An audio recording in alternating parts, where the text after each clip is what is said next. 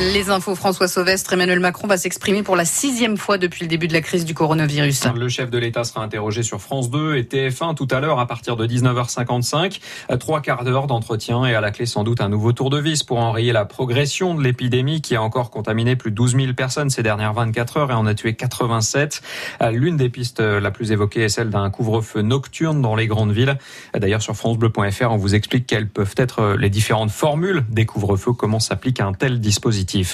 Emmanuel Macron qui recevra demain cette fois les syndicats policiers. Hier ils étaient avec Gérald Darmanin, le ministre de l'Intérieur qui promet des aides financières et matérielles, mais le ras-le-bol est toujours là, d'autant qu'une nouvelle agression d'agents a eu lieu la nuit dernière, la troisième en six jours en région parisienne.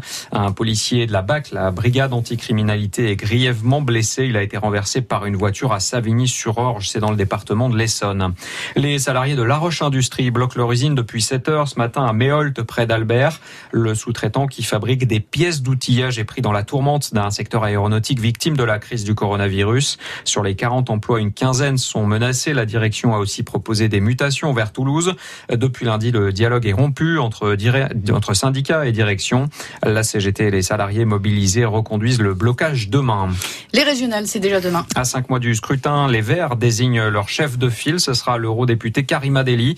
Reste à savoir si toute la gauche va se rassembler rassembler derrière elle. Le PS, les écolos ou encore les communistes poussent pour une candidature unique, mais la France insoumise ne veut pas des socialistes dans la région. Le bleu sera-t-il plus vif, moins pâle que dimanche contre le Portugal et un triste 0-0 L'équipe de France de foot affronte la Croatie ce soir à Zagreb devant 7000 spectateurs car le virus circule moins en Croatie.